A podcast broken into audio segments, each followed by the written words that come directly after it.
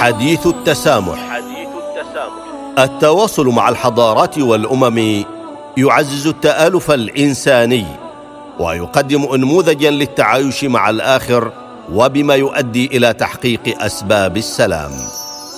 حديث التسامح برنامج يعده ويقدمه سعادة الدكتور محمد بن سعيد المعمري.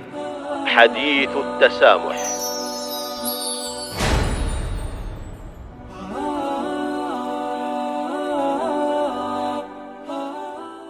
بسم الله الرحمن الرحيم الحمد لله رب العالمين والصلاه والسلام على رسول الله الامين وعلى اله واصحابه اجمعين ايها المستمعون والمستمعات جميعا لاذاعه الصمود السلام عليكم ورحمه الله تعالى وبركاته واهلا وسهلا بكم في حلقه جديده من حديث التسامح تناولنا في الدرس الماضي حول دور مؤسسات الدولة والتزامها بتعزيز ثقافة السلم الاجتماعي وقيم العدل والمساواة والمواطنة والسلام بكل جوانبه. السلام مع الذات والسلام مع الآخر المختلف والسلام داخل الأسرة والعمل على تعميق قيم المواطنة والوحدة الوطنية ودعم الاندماج والانصهار الوطني ومشاركة الجميع في بناء الوطن. ذلك كله أدى إلى القضاء على أحد أهم أسباب ظهور الإرهاب إذ عملت الحكومة على ترسيخ هذه القيم في جوانب ثلاثة رئيسية وهي الجانب القانوني والتعليمي والإعلامي بما يكسب تلك القيم الإنسانية ديمومة وعمقا على صعيد العلاقات الفردية والإنسانية. فمن حيث الجانب القانوني تضمنت نصوص القوانين العمانية وعلى رأسها النظام الأساسي للدولة الذي يضع من أهم أولوياته استقرار المجتمع والحفاظ على تماسكه وانسجام أفراده كما يتضمن في مواده محددات رئيسية في العيش المشترك واحترام الحقوق وتأمين الحريات.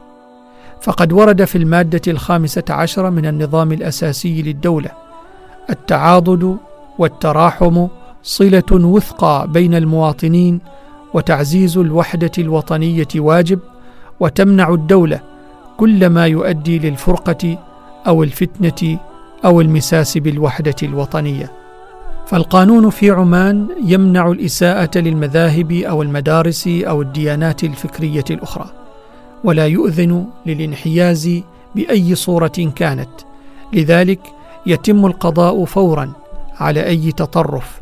فالفعاليات المتشددة والخطاب المتشدد في عمان ممارسات غير مرغوب فيها ولا تلقى اذانا صاغية لأن الغلو يولد العنف والعنف يولد الإرهاب والغلو كذلك.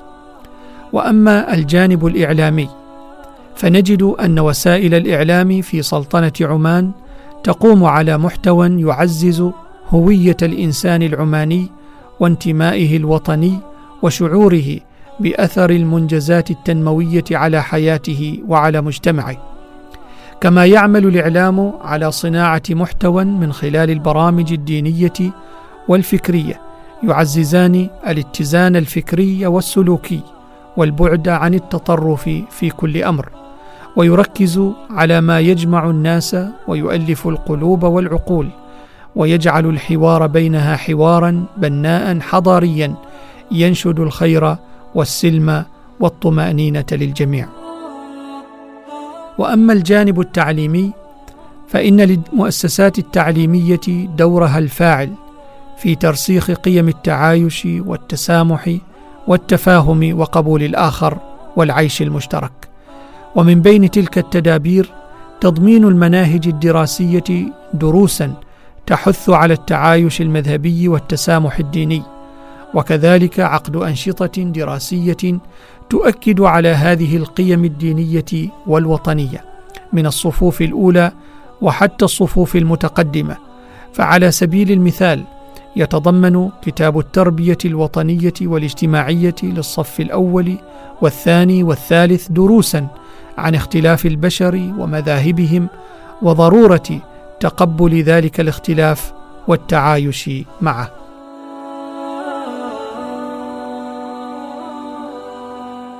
وهذه الأدوار كلها وبمجموع تلك الإجراءات بتدرجاتها وتنوع مستوياتها ابتداء من تضمينها في النظام الأساسي للدولة مرورا بالخطاب الإعلامي وليس انتهاء بإدراجها في المناهج الدراسية ذلك كله رسخ في العمانيين ثقافة مجتمعية وباتوا على قناعة بضرورة التعايش والقبول بالآخر وغدت سمة لصيقة بهم وجزءا من طبيعة المجتمع العماني التي لم يسجل في تاريخها أي حوادث لها أسباب دينية أو طائفية. إن كل فرد في هذا الوطن العزيز كان حجر الزاوية في الحفاظ على قيم السلام والتسامح والتعايش والحفاظ على مكتسبات الوطن كما أن البرامج الفاعلة في ترسيخ هذه المبادئ والقيم النبيلة التي تنفذها مؤسسات الدولة بكل أطيافها جميعها شاركت في البناء والوصول إلى هذه المكانة العالمية لعمان السلام. حديث التسامح. حديث التسامح التواصل مع الحضارات والأمم يعزز التآلف الإنساني ويقدم انموذجا للتعايش مع الآخر وبما يؤدي إلى تحقيق أسباب السلام. حديث التسامح برنامج يعده ويقدمه سعادة الدكتور محمد بن سعيد المعمري. حديث التسامح.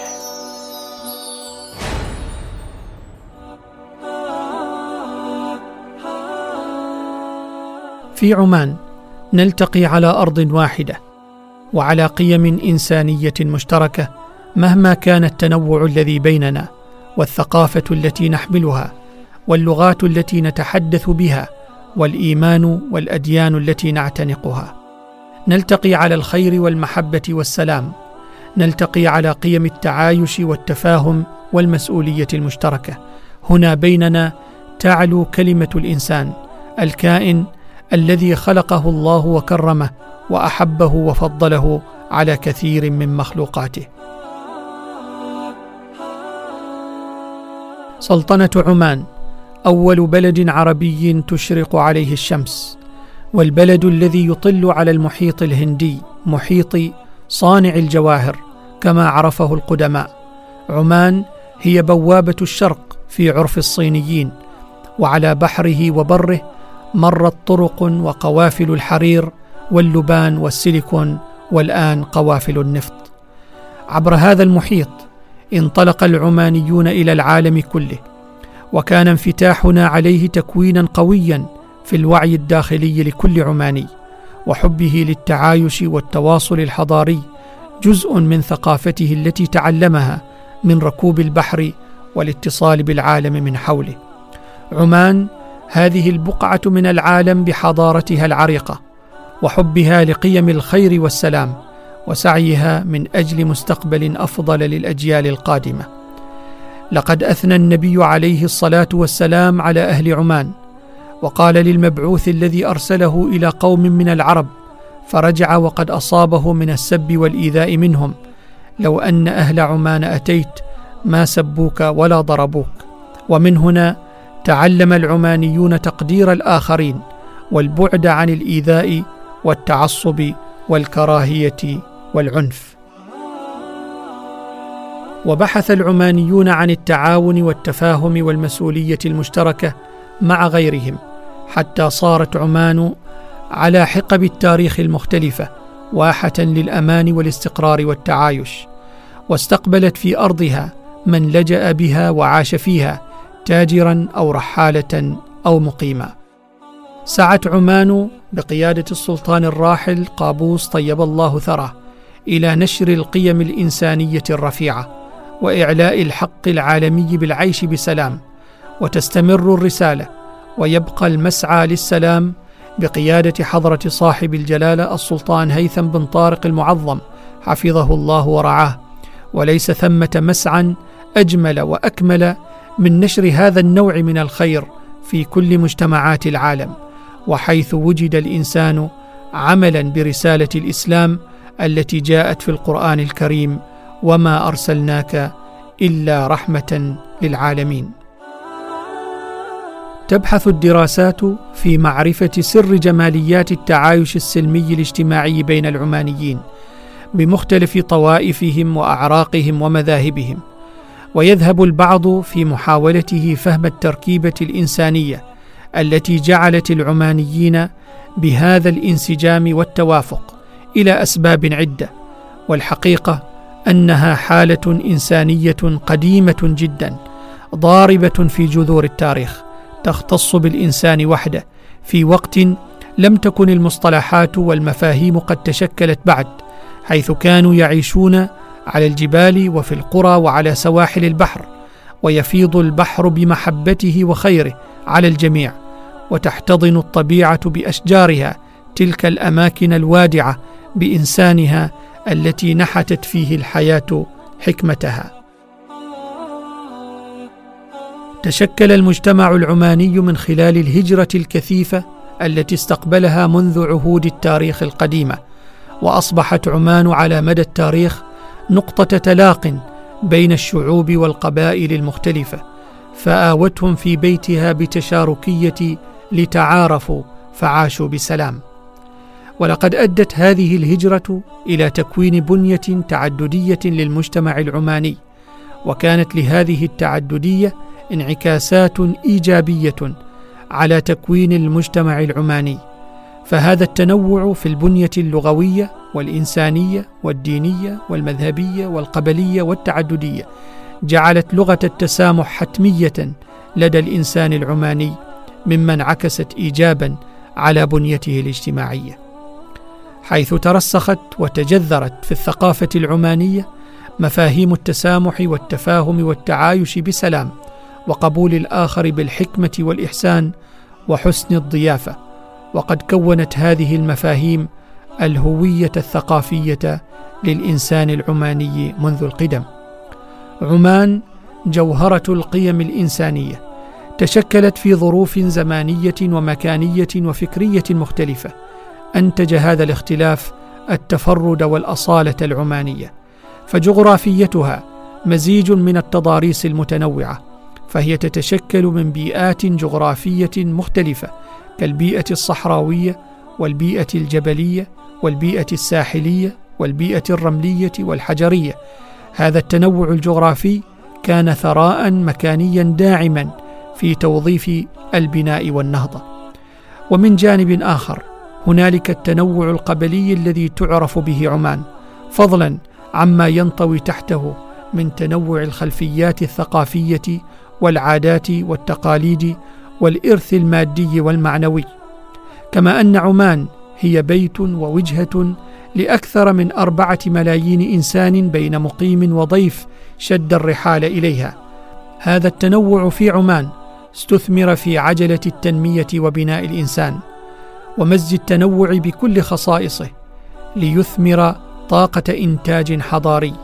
مكن المجتمع من إيجاد استجابات عملية لأسئلة العصر وهذا ما أسبغ على عمان طابع التعايش والتفاهم وقبول الآخر والاستجابة للقيم الإنسانية المشتركة ليتماهى مع المراحل المقبلة ويكون دافعا لها ومساهما فاعلا في تنمية الوطن وارتقاء وحفظ مكتسباته على مر الدهور والأعوام.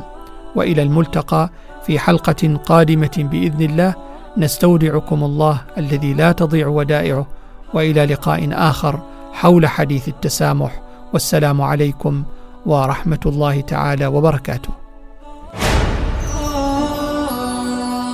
حديث التسامح. التواصل مع الحضارات والأمم يعزز التآلف الإنساني ويقدم انموذجا للتعايش مع الآخر وبما يؤدي إلى تحقيق أسباب السلام. حديث التسامح برنامج يعده ويقدمه. سعادة الدكتور محمد بن سعيد المعمري. حديث التسامح.